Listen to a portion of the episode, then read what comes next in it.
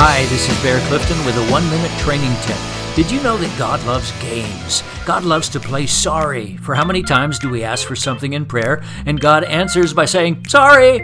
God also loves to play clue. Samson in the cave with the jawbone. For rather than just come right out and give us clear directions about things, how often does God drop little hints of what to do? So, what do you do when God plays games with you? David in the Psalms tells us what he did. You can remember all the times when God's been faithful to you before. Or remind yourself of the immense value of walking with Christ. Forget not all his benefits. Or just start thanking God. And sometimes David would just preach to himself Why are you cast down, O my soul? Hope in God. Truth be told, God's not playing games with us at all. Jesus promised to be with us always. So if we just keep seeking Him and hold the line, we'll know His presence again soon enough. This is Bear Clifton with Train Yourself Ministry.